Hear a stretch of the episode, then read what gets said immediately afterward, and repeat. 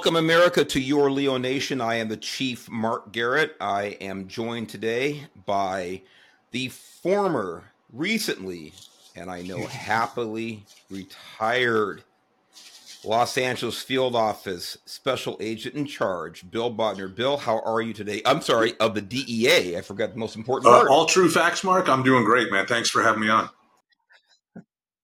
It's my pleasure. It really is my pleasure.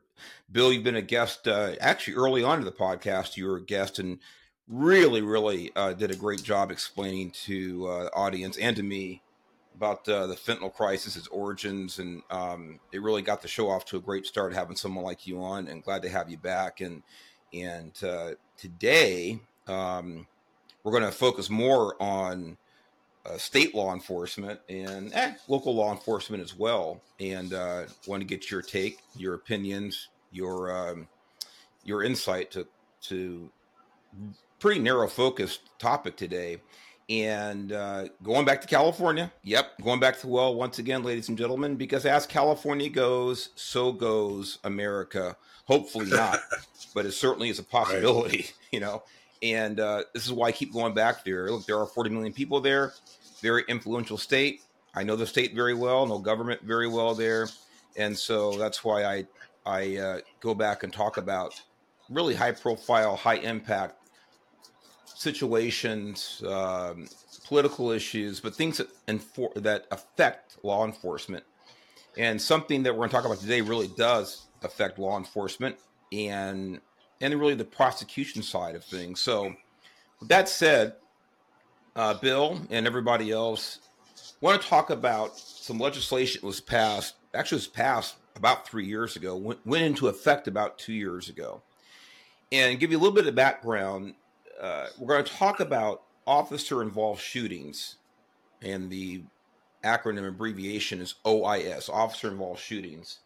Uh, and traditionally, when there's an officer involved shooting um, anywhere in California, generally speaking, the local or local, the county district attorney will be the the investigating authority as far as you know into a homicide. Whenever a life is taken it's a homicide. It could be justifiable it could be legal but it's by definition a homicide.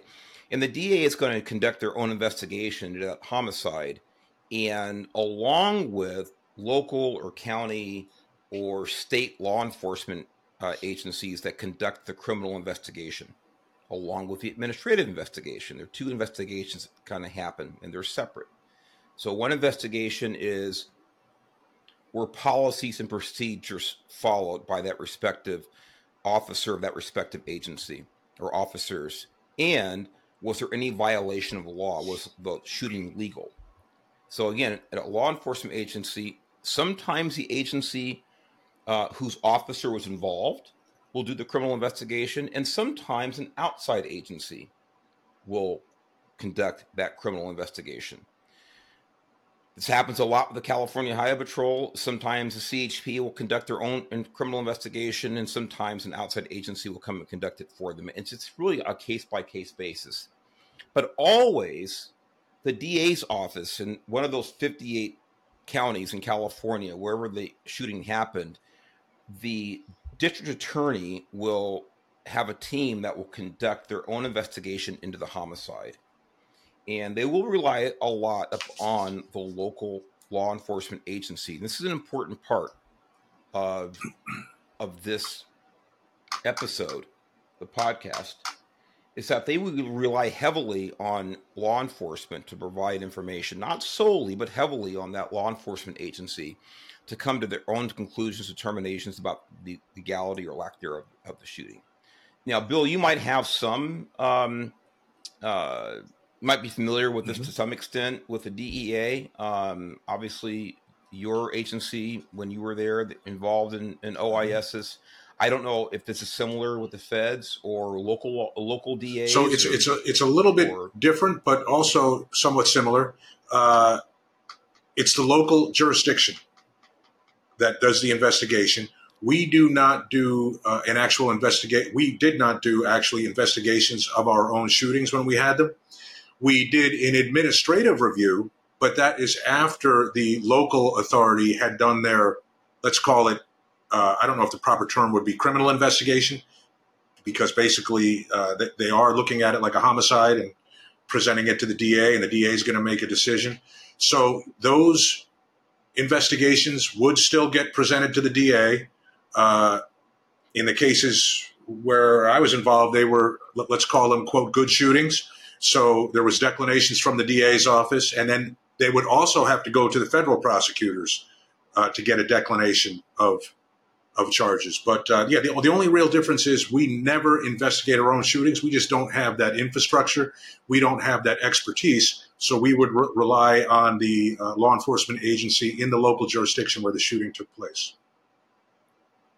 Well, excellent. And you made some you made some very very important points there about resources, about expertise, um, and relying on local law enforcement. And whether you knew it or not, man, you hit the nail right on the head about what I'm going to get into.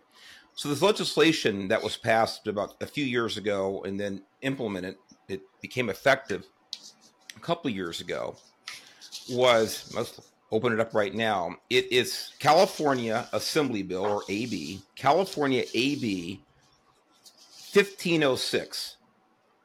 And 1506, in short, let me read a little bit here. Effective July 1st, 2021, pursuant to AB 1506, the Department of Justice, or DOJ, is required to investigate incidents of an officer involved shooting resulting in the death of an unarmed civilian. Officer involved shooting resulting in the death of an unarmed civilian. The following is DOJ's understanding of the terms used in the statute and to be used as a guidance for all law enforcement partners in determining whether a case falls within the ambit of AB 1506. Now, here's some definitions. I skipped over a lot of stuff for you so we can get right to, for everybody, get right to the crux here. Definition one, officer involved. The shooting is officer involved if the death of the unarmed civilian is caused by a California peace officer within the meaning of Penal Code Section 830, blah, blah, blah. Are they your cop in California? Acting under color of authority, so on duty or representing uh, law enforcement during the shooting. All shootings committed by officers while on duty are officer involved shootings. Shootings committed by officers while off duty are considered officer involved shootings only if the officers acting under the color of authority. Officers acting under the color of authority when they are performing an act that is made possible only because they are clothed within the authority of law or when they are acting under pretense of law. So, a lot of legalese there. But in short, officer involved shooting, officers on duty, or they're acting under the color of law and they kill somebody and they kill an unarmed person Shooting. A shooting is the discharge of a metal projectile by a firearm. A firearm is a device designed to be used as a weapon, so forth and so on, for which expelled blah, blah, blah, blah. Point is, they get very, very detailed about what a shooting is and what an officer involved is. Now, remember that this legislation says that now the California Department of Justice is going to investigate all officer involved shootings that result in the death of an unarmed civilian. They were very clear about shooting, about officer involved, so forth and so on. Unarmed. Here's the definition definition of unarmed. An unarmed civilian is anyone who is not in possession of a deadly weapon. I'll say it again. Their definition. This is per the DOJ. An unarmed civilian is anyone who is not in possession of a deadly weapon. I'll skip on down. What's the definition of a deadly weapon? Deadly weapon includes, but is not limited to, any loaded weapon from which a shot readily capable of producing death or serious other serious physical injury may be discharged, or a switchblade knife, ballistic knife, metal knuckle knife, dagger, billy, blackjack, plastic knuckles or metal knuckles. By the way, plastic hmm. knuckles. I don't want to get hit by plastic knuckles. Are they deadly weapon? Well, the DOJ in California considers plastic knuckles a deadly weapon. Fine. All firearms and BB slash pellet guns, even if unloaded or inoperable, are deadly weapons. I understand that, by the way. An officer can't tell the difference between a loaded and unloaded mm-hmm. firearm, or maybe some pellet guns from an actual gun. Objects that have a legitimate non weapon uh, purposes are considered deadly weapons only when based on all of the circumstances. They are actually being used in a manner likely to produce death or great bodily injury. The following are examples of objects that have been considered a deadly weapon when used in this manner knives, box cutters, screwdrivers, bottles, chains, automobiles, rocks, razor blades, and iron bars, and so forth and so on. So they include in here uh, as a deadly weapon uh, plastic knuckles and a lot of other things, or metal knuckles.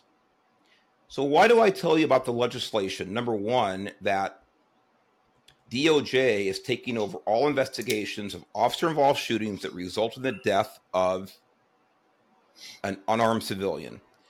So let me give you a little background. Historically, and up until this legislation went into effect a couple years ago, about two and a half years ago exactly now, when an officer involved shooting or an OIS occurred, what traditionally happened is that the law enforcement agency, like we said, would investigate them, themselves or an outside agency. It's the background of the bill I talked about a minute ago.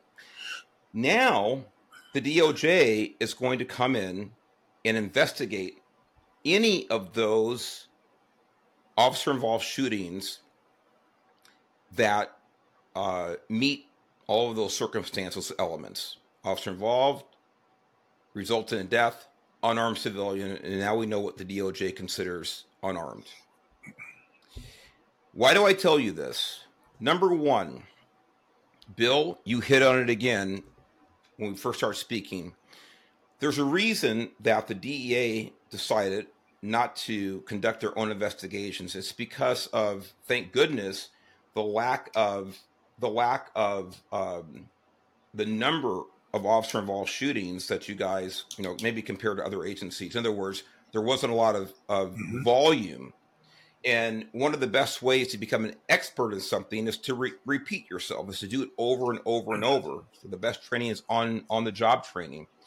And so any agencies, including the California Highway Patrol, if they're not used to doing something over and over and over, they will farm it out to another agency to get their expertise. That's how good agencies work. Hey, we will exchange our expertise for expertise. It's it's mutual mm-hmm. aid.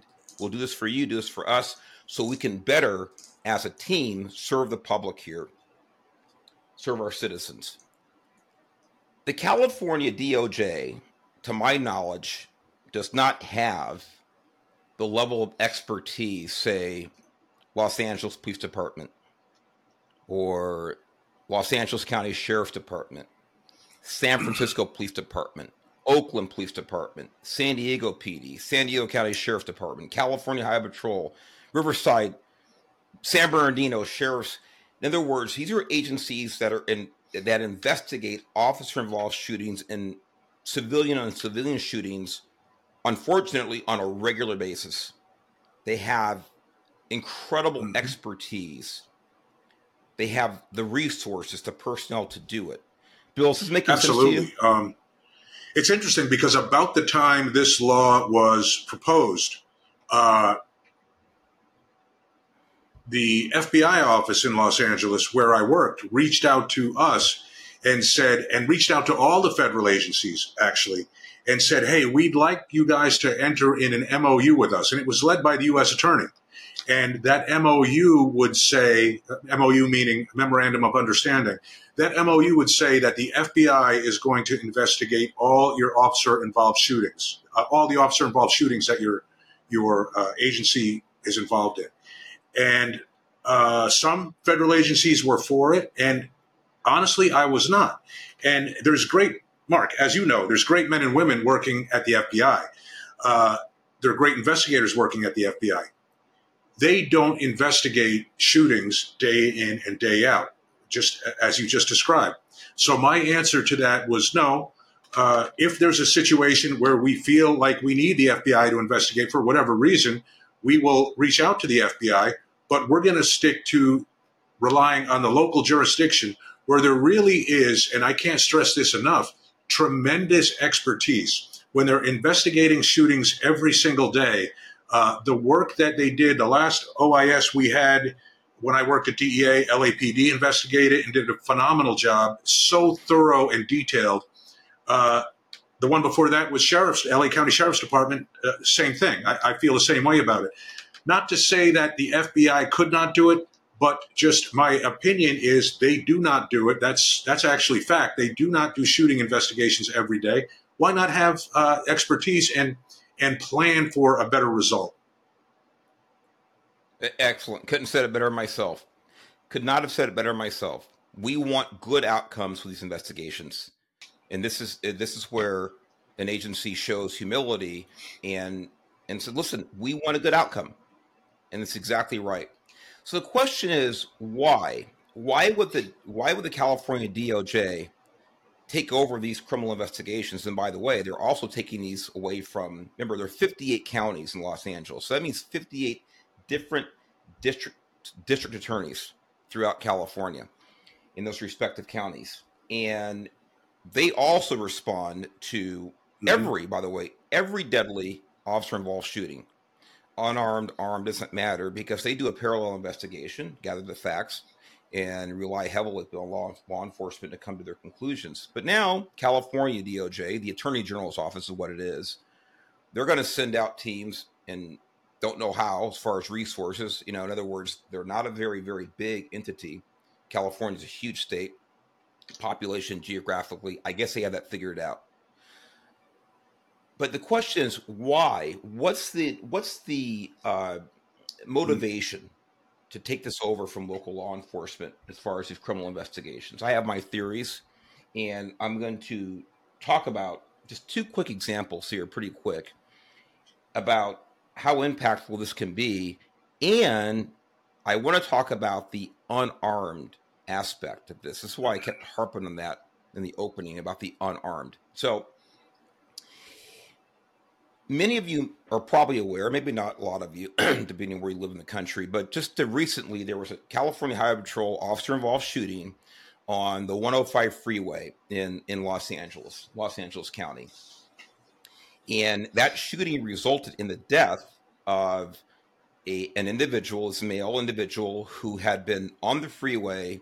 And there were multiple 911 calls about this person walking on the freeway and I think interfering with traffic, from what I understand. Officers respond. Fast forward, keeping this very short for you, there was a physical altercation, hand to hand combat between the officer and the suspect from what I understand, there's two versions of this story. The family of the of the deceased individual is saying that he carried he carried a stun gun for protection. I'm also hearing that he was able to obtain the officer's taser. Either way, everybody agrees he was in possession of a taser or a stun gun. And from the video that you're going to see, it's very, very short video, you'll see if you look carefully, you can actually see him pointing this weapon at the officer. And let's Anthony, just roll that video real quick. Let's take a look at that and come right back with some comments.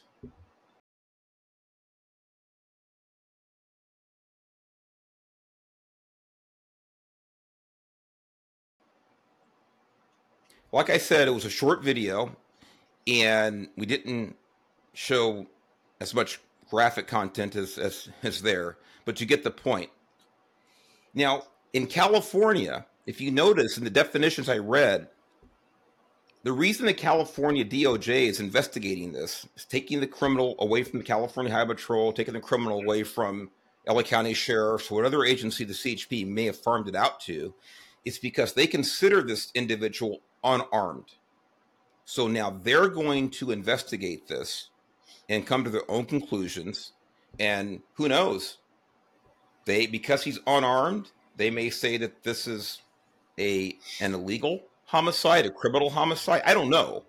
But the investigation, the criminal is now going to be strictly up to the Attorney General's office in California. So why did I show you that video? Why do I harp on the unarmed definitions? The plastic um, knuckle rings are considered deadly weapons, but a taser, a stun gun.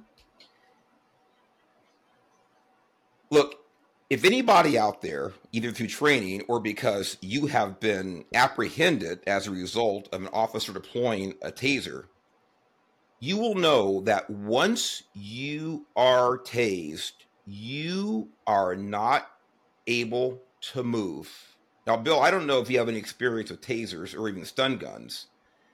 Um, and by the way, I hmm. declined. I said you didn't have to to be a victim in training. I watched enough of my peers go down rubber mats just like yeah. a tree falling over. I, I get it. I get it. Imagine yourself, civilian officer or whatever, imagine yourself being hit by a taser, electrocuted mm-hmm. basically, stunned, and being incapacitated. That's a key word. Move. That, no, that's a key word. I, I was going to say, and up until then, you hadn't used that word. Incapacitation. The taser has the ability to incapacitate someone, uh, just like an iron bar has the capacity to incapa- incapacitate someone, just like plastic knuckles have the capacity to to uh, incapacitate someone. Once a, a police officer can never allow himself to be incapacitated, it creates. Uh, an exponentially greater danger to himself and then also to the community. The officer gets incapacitated, his gun is taken, he's killed, other people on the freeway are then killed. Uh, there's a lot of things that could happen based on that incapacitation, and you cannot allow it to get to that. Incapacitation, in essence, Mark, go back to that definition that you read. Uh, the, the definition of it was deadly. Uh, it, it, was a, a deadly weapon, but then also there was some, I thought, caveat in there where there was some different wording used about some other type of, I don't know if it was grave injury or, or something like that. It says objects that have a legitimate non-weapon purposes. And by the way, I'm reading that literally. The the, the legislature or whatever couldn't even uh, proofread their own writing. It should say objects that have, uh, anyway, objects that have a legitimate non weapon purpose are considered deadly weapons only when based on all the circumstances. They are actually being used in a manner likely to produce death or okay right there.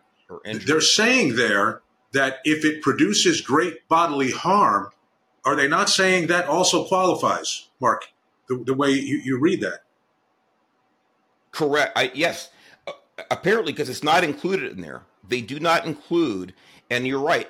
By the way, by the way, there are there are examples where someone has been tased, or by the way, even a stun gun, even a criminal where a civilian uses a stun gun, and that person falls and hits their head, resulting in great bodily injury. I think right. probably even death. So you're absolutely right. They they I don't know if this is an oversight I hope they amend this, but as it stands right now, taser stun guns are not included.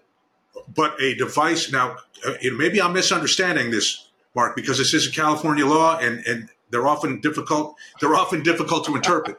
yeah. But so, so are yes. we saying that a weapon that causes great bodily harm, but not death, does not qualify as a deadly weapon? It almost sounds like from the way this is written that they're saying that would qualify as a deadly weapon. So it well, you're right. The the way it says, the way it's written, it says that it might. But in other words, they they specify. They, here's two points. They specify in the paragraph mm-hmm. above that all of the different instruments that mm-hmm. qualify as deadly weapons in their opinion. Here's the other fact. The fact is they have t- well by the way, as we as we produce this episode, as we produce this episode, I have personal knowledge that the DOJ is, is investigating mm-hmm. this incident. Now, that may change. Maybe maybe they go back and look, you know what, maybe this does cause could cause serious bodily harm. That could change. But as of today, I know that DOJ said they're going to take this mm-hmm. investigation, and that's the bottom line. So whether other objects that they they forgot you know they didn't think about they didn't they didn't include that um, this might be an example they say what we forgot about stun guns, tasers, blah, blah, blah. We're going to give this back over to XYZ law enforcement mm-hmm. agency. But as far as I know today, that hasn't happened. And I do know that initially, at least, that the DOJ said they're going to take this investigation because they don't consider the taser uh, a, a, weapon, a deadly force weapon. So that's where we are right now. Um, again, if that changes, it changes, but we'll see. So let me fast forward. I was going to read an article about this, but I think we kind of made the case clear about what happened. Um, I was just going to read the article uh, because, listen, I get tired. I get so aggravated of the way the media portrays people. Listen, God bless this guy. I won't even read the article, but when you read the article, this guy had more problems than anybody should ever have. You know, homeless, uh, substance abuse, mental, psychological, emotional issues, living in a homeless encampment, doesn't have a job. It's all articulated in this article here.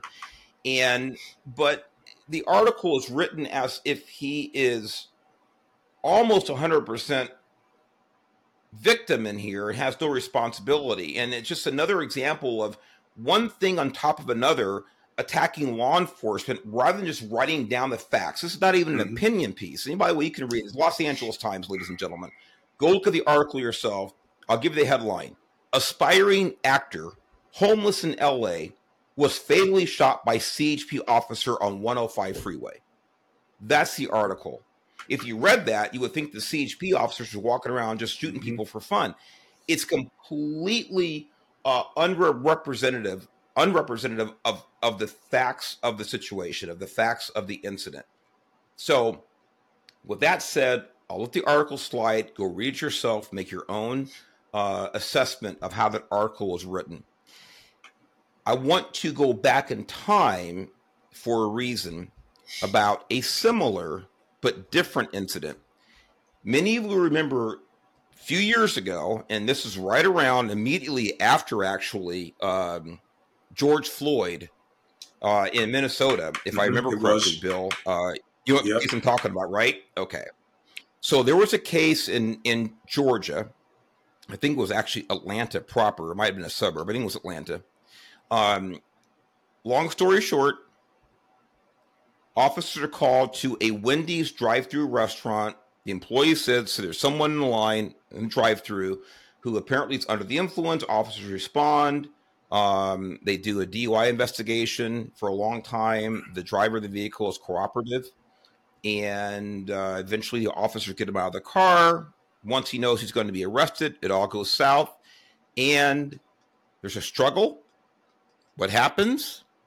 Bill, what happened? What happened was he got the taser away from the officer, uh, started running away, and then turned and pointed the taser back at the police officer, at which time the police officer uh, fired to defend himself. Exactly. Officer fired. A matter of fact, as a matter of fact, when the officer fired, by the time he could react, draw his weapon, pull the trigger, the suspect, who had just fired the taser at him, was now turning away and was actually shot in the back by the officer, and he died. Initially, that officer was charged with murder by the DA at the time. Fast forward about uh, two years later, I think it was, the attorney, I think it's the attorney general, pardon me for this. It's an article in, this is CNN. Uh, this is uh, August 23rd, 2022.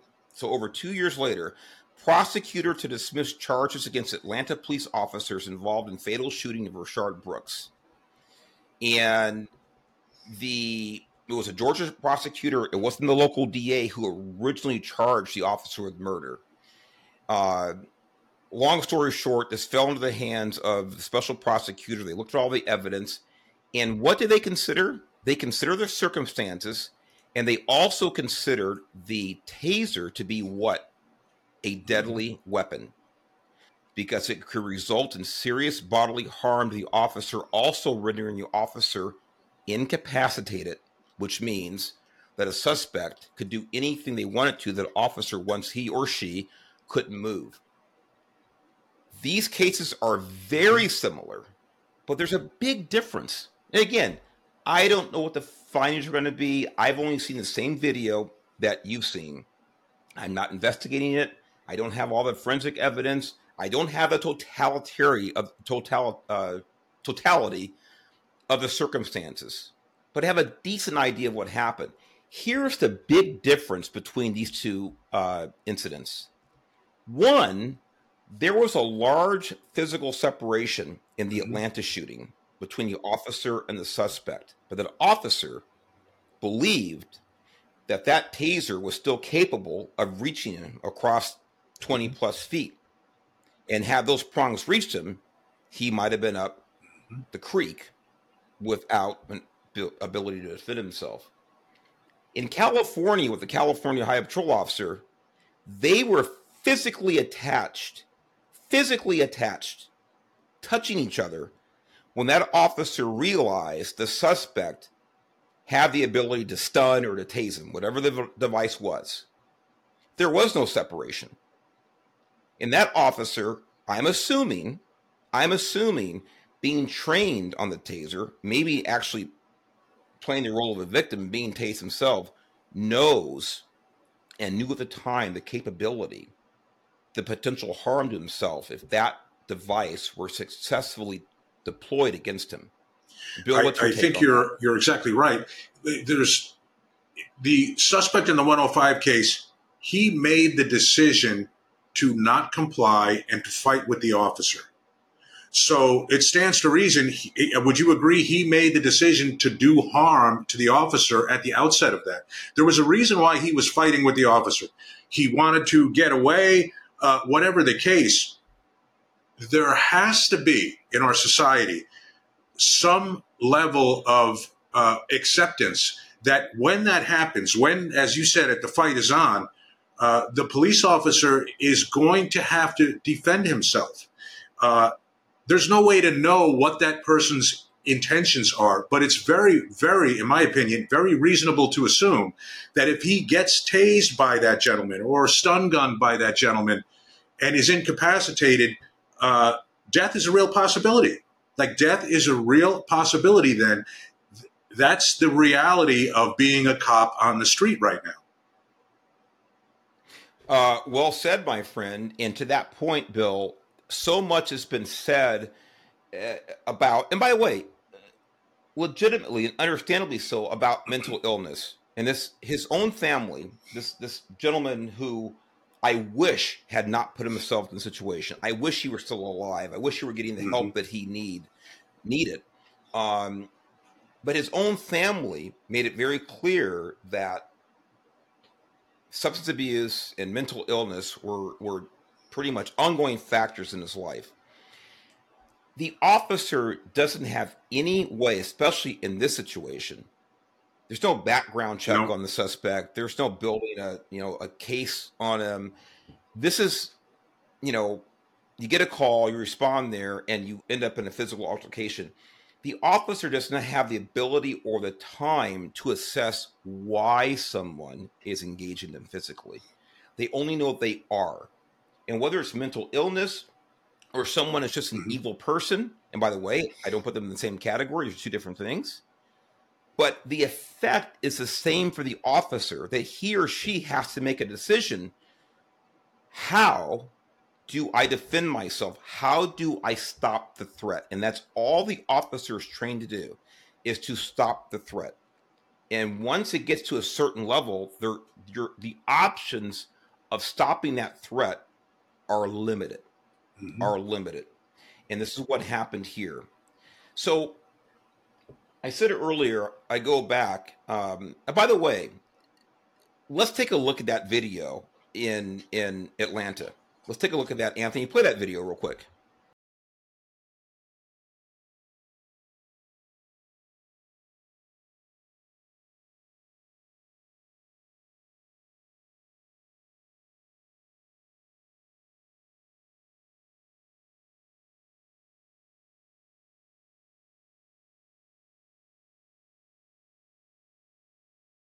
So I just wanted you to see that. And again, I don't know many of you have not seen the video or have seen the video, but for those of you who have, haven't, you take a look at the one in Los Angeles or LA County, and you look at the one in Atlanta, and I want you to put yourselves in each of those officers' positions. If that officer in Atlanta had the reason to believe that his his life, his safety might be in real peril, and I think that he did, and by the way, so did the mm-hmm. special prosecutor who dropped the charges that officer. Why wouldn't we believe that the officer on the 105 freeway in Southern California had the same fear for his safety. Why wouldn't we?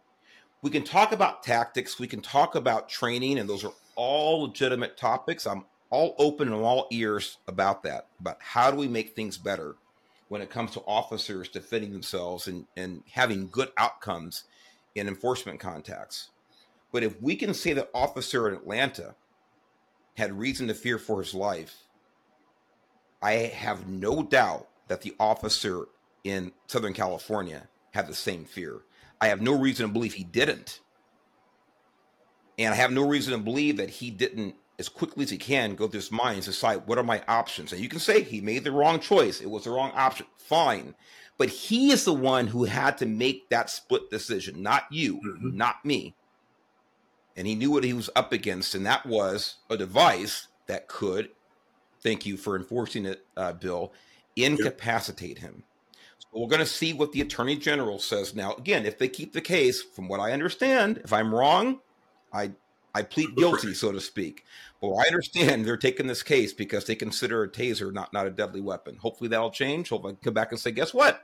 They're going to give it to so and so, you know, law enforcement agency and investigate. We'll see what happens. Now, here's a question. I'm going to mm-hmm. wrap it up with this why does anybody think and bill maybe you can give me your opinion and we can have a little back and forth about it but why do you think or do you have an opinion as to why the doj california attorney general's office decided or that the legislature let's put it this way because it was the legislature who passed this stuff why did the california legislature take this stuff away from independent law enforcement agencies and, and house it under uh, the attorney general's office for for unarmed civilians? Uh, I think, unfortunately, Mark, probably because uh, they want to change the criteria to what fits their political agenda.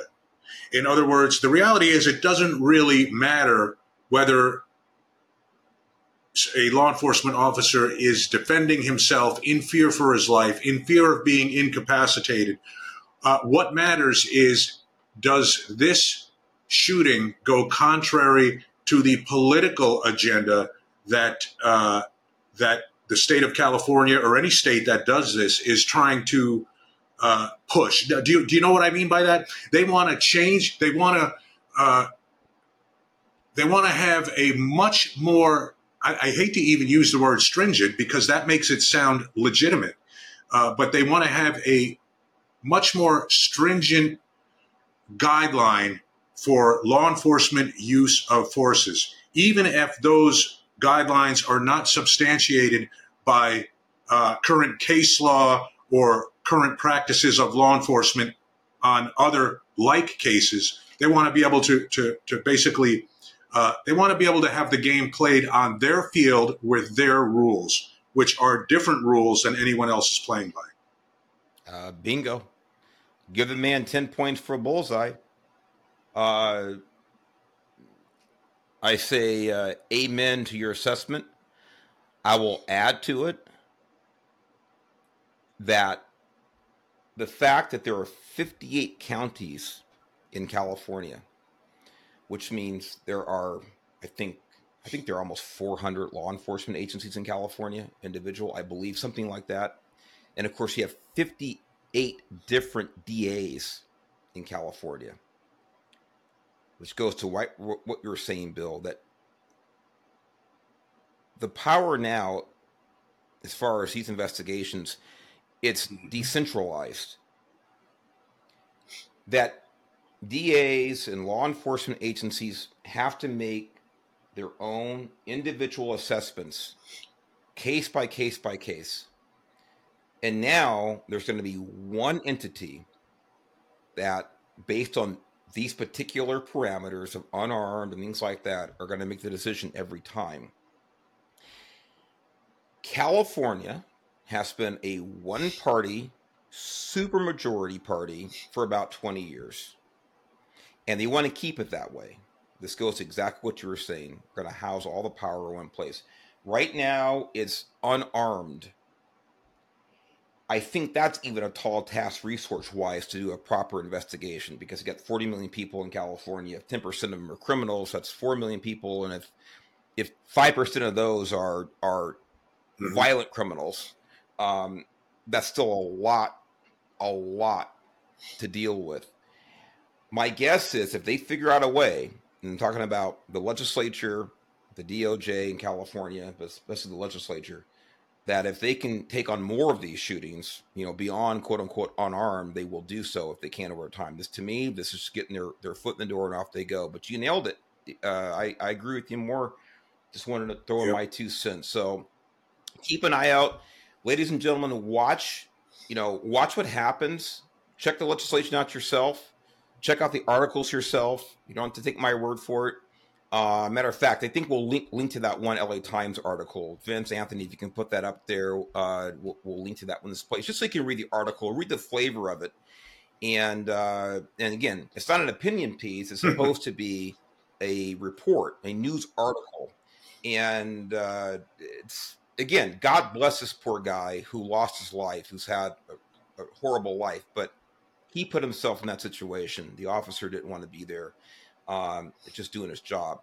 So, with that, Bill, I want to give a shout out because you have a new platform just starting because you freed yourself from the old job and now you're like me. You can get out there and speak for yourself and not for the DEA. So I want to give a shout out. It is the Truth, Truth Nation, Nation, podcast. Yes, sir. Right? Yep, Truth Nation podcast. I'm excited. I think that uh, unfortunately, if you don't like this face, you're gonna you're gonna get a lot of me yep. with that too, because uh, Bill and I are gonna uh, gotta be together on that. So, but it's Bill's podcast, and I'm proud to to be a part of that as much as uh, Bill will allow, and just really excited.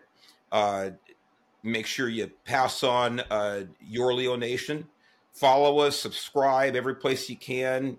I'm wearing the shirt today, the Leo Project, our nonprofit organization. Easy to find, uh, yourleoproject.org. Send whatever you can to help us to, to, help out as many officers and their families as we can. So, with that, God bless you. Bill Bodner, former DEA, thank you so much. God bless Thanks, you. We'll Mark. See you soon. soon.